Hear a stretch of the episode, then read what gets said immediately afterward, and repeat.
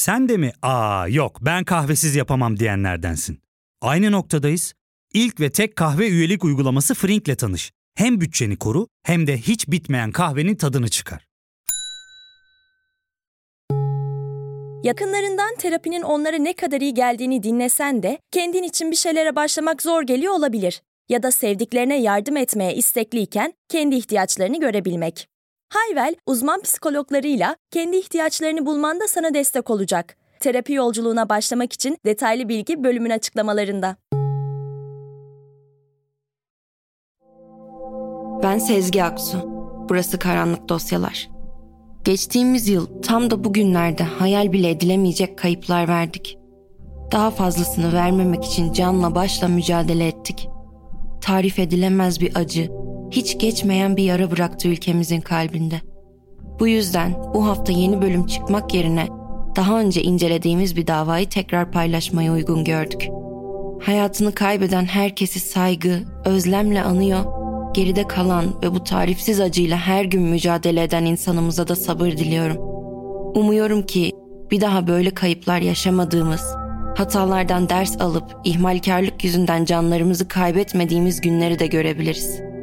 Evet, şimdi isterseniz davamıza geçebiliriz.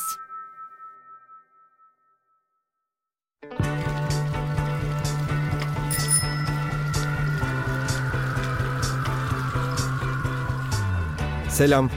Sizi uzaktan gördüm de bir fotoğrafınızı çekebilir miyim? Aa, teşekkür ederim olur tabii. Ee, nasıl durayım? Böyle mi? Bi- bisikletle nasıl? Bisikletin üzerinde kalın lütfen lütfen. Aa, evet. Aynen böyle. Çok güzel. Hırkanızın tek kolunu düşürelim. Tabii. Böyle mi? Evet, evet. Gülelim. Harika. Şimdi yakın plan alacağım. Siz hiç bozmayın. Şu tişörtü biraz indirelim omuzdan. Ti- tişörtü mü? Yok. Yok o kalsın şimdi. İndirelim tişörtü. Ee, bence yeterince çektik. Ben gideyim artık. İndir şunu. Aa, aa, bıraksana ne yapıyorsun? Aa, bırak. Benim dediklerimi yapacaksın. Bu benim fotoğrafım anladın mı? Benim sanatım, benim dediğimi yapacaksın. Bırak. Benden kaçıyorsun ha? Bak şimdi bana.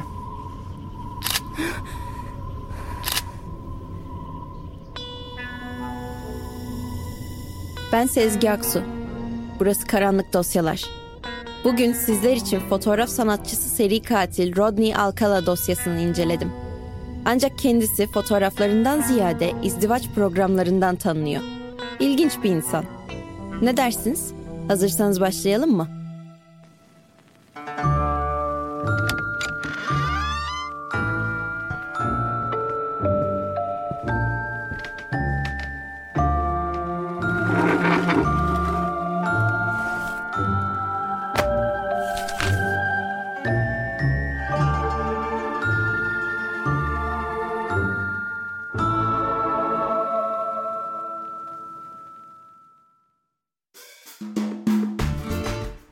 Rodney Alcala 23 Ağustos 1943'te San Antonio, Teksas'ta dünyaya geldi.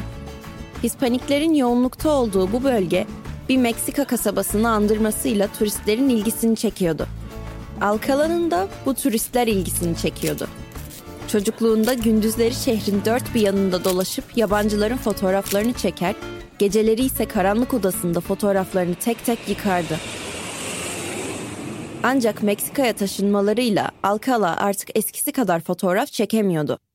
Orada herkes birbirini tanıyordu. Yabancı yoktu. Hiç kimse Alcala'nın ilgisini çekmiyordu ve çok mutsuzdu. Mutsuzluğuna babasının onları terk etmesi de eklenince annesi ve ikiz kız kardeşiyle birlikte Los Angeles'ın bir kenar mahallesine taşındılar.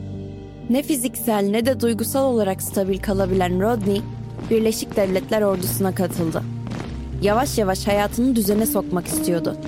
Askeriyede yazıcı olarak görev yaptı. Dördüncü yılın ardından askeriyenin de havası Rodney'e iyi gelmemeye başladı. Çünkü sorun dışarıda değil, Rodney'nin kafasının içindeydi. Aa, rahat bırakın beni! Benim gidin! Git! 21 yaşında sinir krizi geçirmesinin ardından askeri hastaneye kaldırılan Rodney, antisosyal kişilik bozukluğu teşhisiyle askeriyeden uzaklaştırıldı. Tekrar ailesinin yanına dönmek zorunda olmak Rodney'e iyi gelmemişti. Oğlum hadi bak senin için ışık yaptım o kadar. Çek beni böyle. Anne ben senin fotoğrafını çekmek istemiyorum. Çünkü o tanımadığı, bilmediği kadınların hatta çocukların fotoğrafını çekmek istiyordu. İlk kurbanı 8 yaşındaki Tali Shapiro'ydu.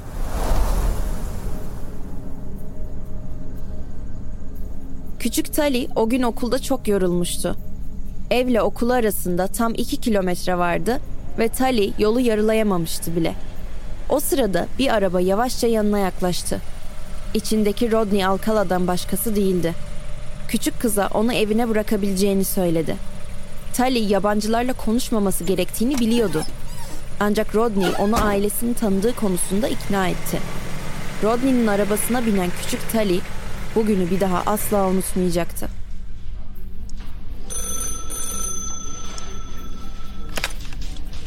Bir ihbarı bulmak istiyorum. Kıvırcık uzun saçlı bir adam yol kenarında küçük bir kız arabasını aldı. Sahile doğru gittiler. Görgü tanığının bu telefonu küçük Tali'nin belki de hayatını kurtarmıştı. Sahil kenarındaki bir kulübede kanlar içerisinde yatan küçük kız polisler geldiğinde hala nefes alıyordu. Ancak tanınmaz haldeydi. Rodney onu demir çubukla dövmüş, tecavüz etmiş ve siren seslerini duyunca kaçmıştı. Niye böyle bir şey yaptın Rodney? Sen karışma. Olay yerinde Rodney Alcala'nın kimliği bulundu. Artık o FBI'ın en çok arananlar listesindeydi. Şimdi kısa bir ara veriyoruz. Ardından dosyamıza tekrar döneceğiz. Ya fark ettin mi? Biz en çok kahveye para harcıyoruz. Yok abi, bundan sonra günde bir. Aa, sen Frink kullanmıyor musun? Nasıl yani? Yani kahvenden kısmına gerek yok. Frink'e üye olursan aylık sadece 1200 TL'ye istediğin çeşit kahveyi istediğin kadar içebilirsin. Günlük 40 TL'ye sınırsız kahve mi yani? Çok iyiymiş. Aynen. Hatta şu anda 200 TL'lik bir indirim kodu da var. E hadi hemen indirip üye ol da bu fırsatı kaçırma. Terapiye başlamak, içinden çıkamadığın döngüleri kırmak, bazı yanlış bulduğun kararlarını değiştirmek ve kendinle beraber daha huzurlu bir yaşam inşa etmek için atabileceğin en değerli adımlardan biri. Hayvel ile yoğun yaşam tempona uyum sağlayarak online terapi seanslarını takvimine göre ayarlayabilirsin. Bini aşkın uzmandan sana en uygun terapisti seçebilir, PodB10 koduyla indirimden yararlanabilirsin. Detaylı bilgi açıklamalardaki bağlantıda.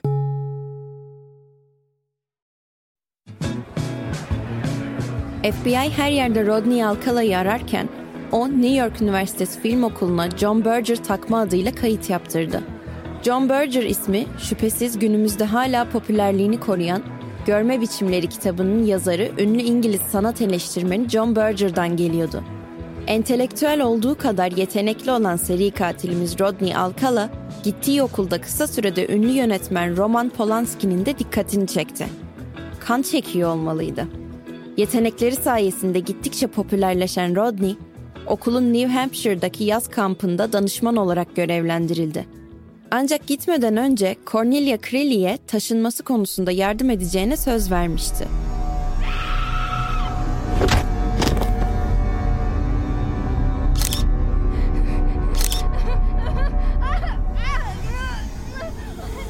Rodney dur yapma. Sus lan artık sus. Çık kafamın içinden. Çık. Çık. Cornelia hiçbir zaman o evde oturamadı. Bu Rodney Alcala'nın bilinen ilk cinayetiydi. Rodney yaz kampında diğer öğrencilerle fotoğrafçılık üstüne çalışırken FBI onu aramaya devam ediyordu. Her yerde meşhur wanted yani aranıyor fotoğrafları asılıydı. Bu fotoğraflar yaz kampına kadar ulaşmıştı. Rodney kendisinin fotoğrafını fark etmeden bir kız öğrenci bunu fark etti ve şikayette bulundu. Rodney Alcala kısa sürede yakalandı ve küçük Tali Shapiro davası için mahkemeye çıkarıldı. Küçük Tali olayın üstünden 3 yıl geçmiş olmasına karşın hala yaşadığı travmayı atlatamamış, ailesiyle beraber Meksika'ya taşınmıştı. Ailesi küçük kızlarının daha fazla etkilenmesini istemediği için mahkemeye gelip ifade vermediler. Tali Shapiro'nun yaşadığı travma Rodney Alcala'nın hanesine artı olarak geçti. Çünkü bu sayede savcılar onu birincil tanıkları olmadan tecavüzden veya cinayete teşebbüsten mahkum edemedi. Sadece taciz suçundan 3 sene hapis cezasına çarptırıldı.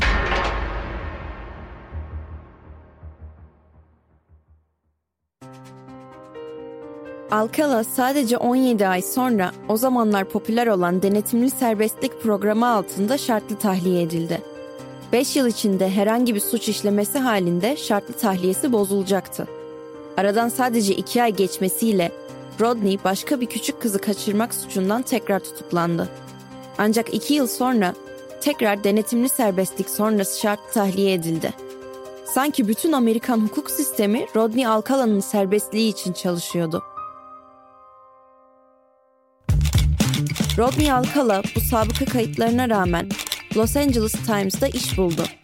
Bu dönemde yüzlerce insanı profesyonel bir moda fotoğrafçısı olduğuna ikna etti. Böylece portföyünü geliştirdiğini söyleyerek kadınların fotoğraflarını çekebiliyordu. Bahsettiği portföy müstehcen fotoğraflardan oluşuyordu. Rodney popülerliğinin zirvesinde olduğu bu yıllarda Amerika'nın bir numaralı izdivaç programı The Dating Game'e katıldı. Evet, bildiğimiz kısmetse olur gibi bir programdan bahsediyorum. Başta yadırgamış olsam da Rodney'nin ilgiden beslenen bir seri katil olduğunu düşündüğümüzde hiç de garip gelmiyor.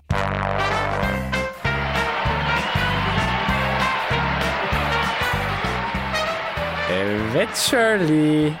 Birinci adayımız Rodney'e ne sormak istersin bakalım? Şimdi düşün ki ben senin drama hocanım ve kendi özel sınıfım için hepinizden audition istiyorum. Ee, aday bir, sen bir kart zamparasın. e, evet görelim bakalım. Gel bakalım buraya. Hmm, peki seni akşam yemeğinde servis edecek olsam hmm, hangi yemek olurdun ve nasıl gözükürdün? Ben bir muzum ve çok iyi görünüyorum. Em, şey biraz daha detay verebilir misin? Soy ve gör. Hmm, peki günün en sevdiğin zamanları hangisi? Tabii ki geceler. Neden? Gündüzler, öğlenler. Yo, benim için geceden başka vakit yok.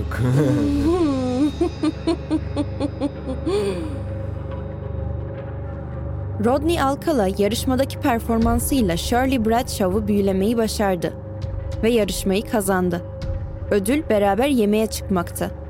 Shirley başta ben muz severim diyerek Rodney'i seçmiş olsa da sonradan içgüdüleri kendisini uyarmış olacak ki onun çok garip ve ürpertici biri olduğunu söyleyerek yemeğe çıkmayı reddetti. Bu kararı Shirley'nin hayatını kurtarmıştı. Ama belki de en az üç kadının ölümüne yol açmıştı. Çünkü Rodney tam da bu yarışmadan sonra seri cinayetlerine başladı. Reddedilmiş olmak onu tetiklemiş olmalıydı.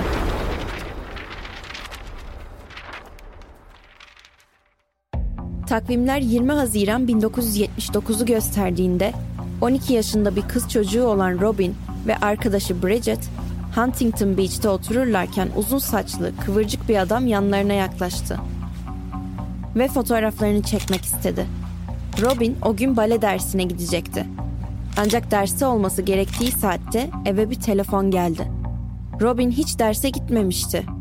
12 gün süren aramanın ardından Robin'in cesedi Los Angeles'ın dağ eteklerinde bulundu.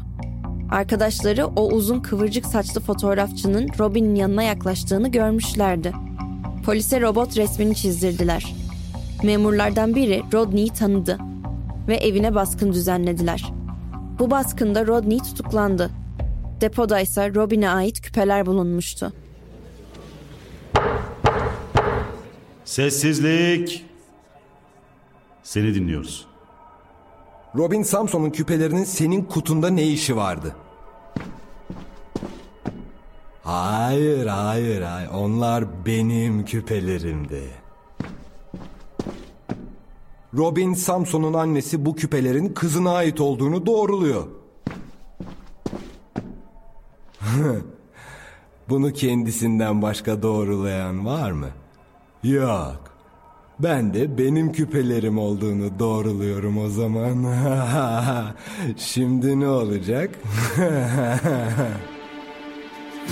Beş cinayetten yargılandığı davada Rodney kendi avukatı olmayı seçmişti. Beş saat süren davada kendi kendini sorguladı ve cevapladı.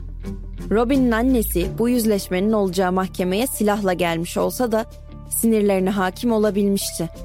O silah patlamadı. Mahkemedeki ilgi çekici başka bir detaysa Rodney'nin ısrarla küpelerin kendi küpeleri olduğunu savunması, diğer cinayetler hakkında ise hiçbir savunma yapmamasıydı. Diğer dört cinayet için sadece hatırlamıyorum cevabını verirken küpelerin kendisine ait olduğuna dair kanıtlar sunmaya çalışıyordu. Robin'i öldürmüş olsa da belki de küpeler gerçekten Rodney'e aitti. Ve o sadece bu detaya kafasını takmıştı. 1979 yılında kefaretsiz olarak tutuklanan Rodney Alcala iki kere idam cezasına çarptırıldı. Ve yine yetersiz kanıtlardan ve görgü tanığı eksikliğinden cezası bozuldu.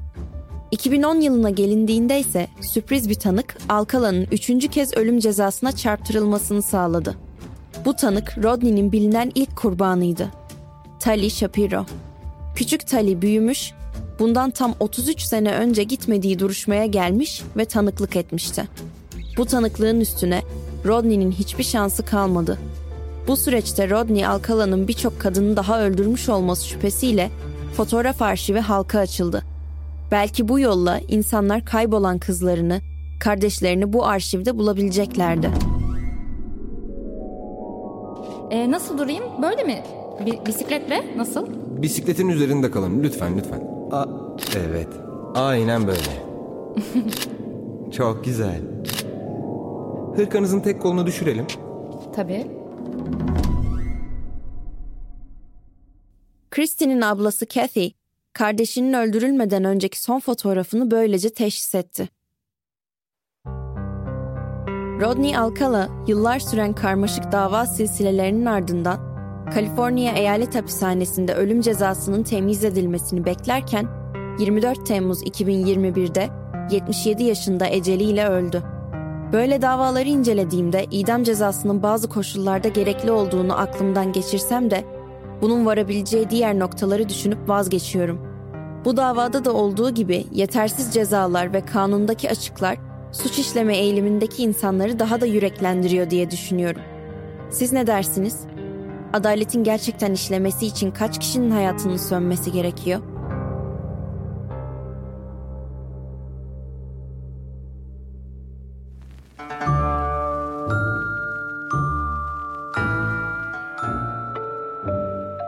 Bugün sizler için çok merak edilen Rodney Alcala dosyasını inceledim. Bir sonraki karanlık dosyada görüşmek üzere. Kendinize iyi bakın.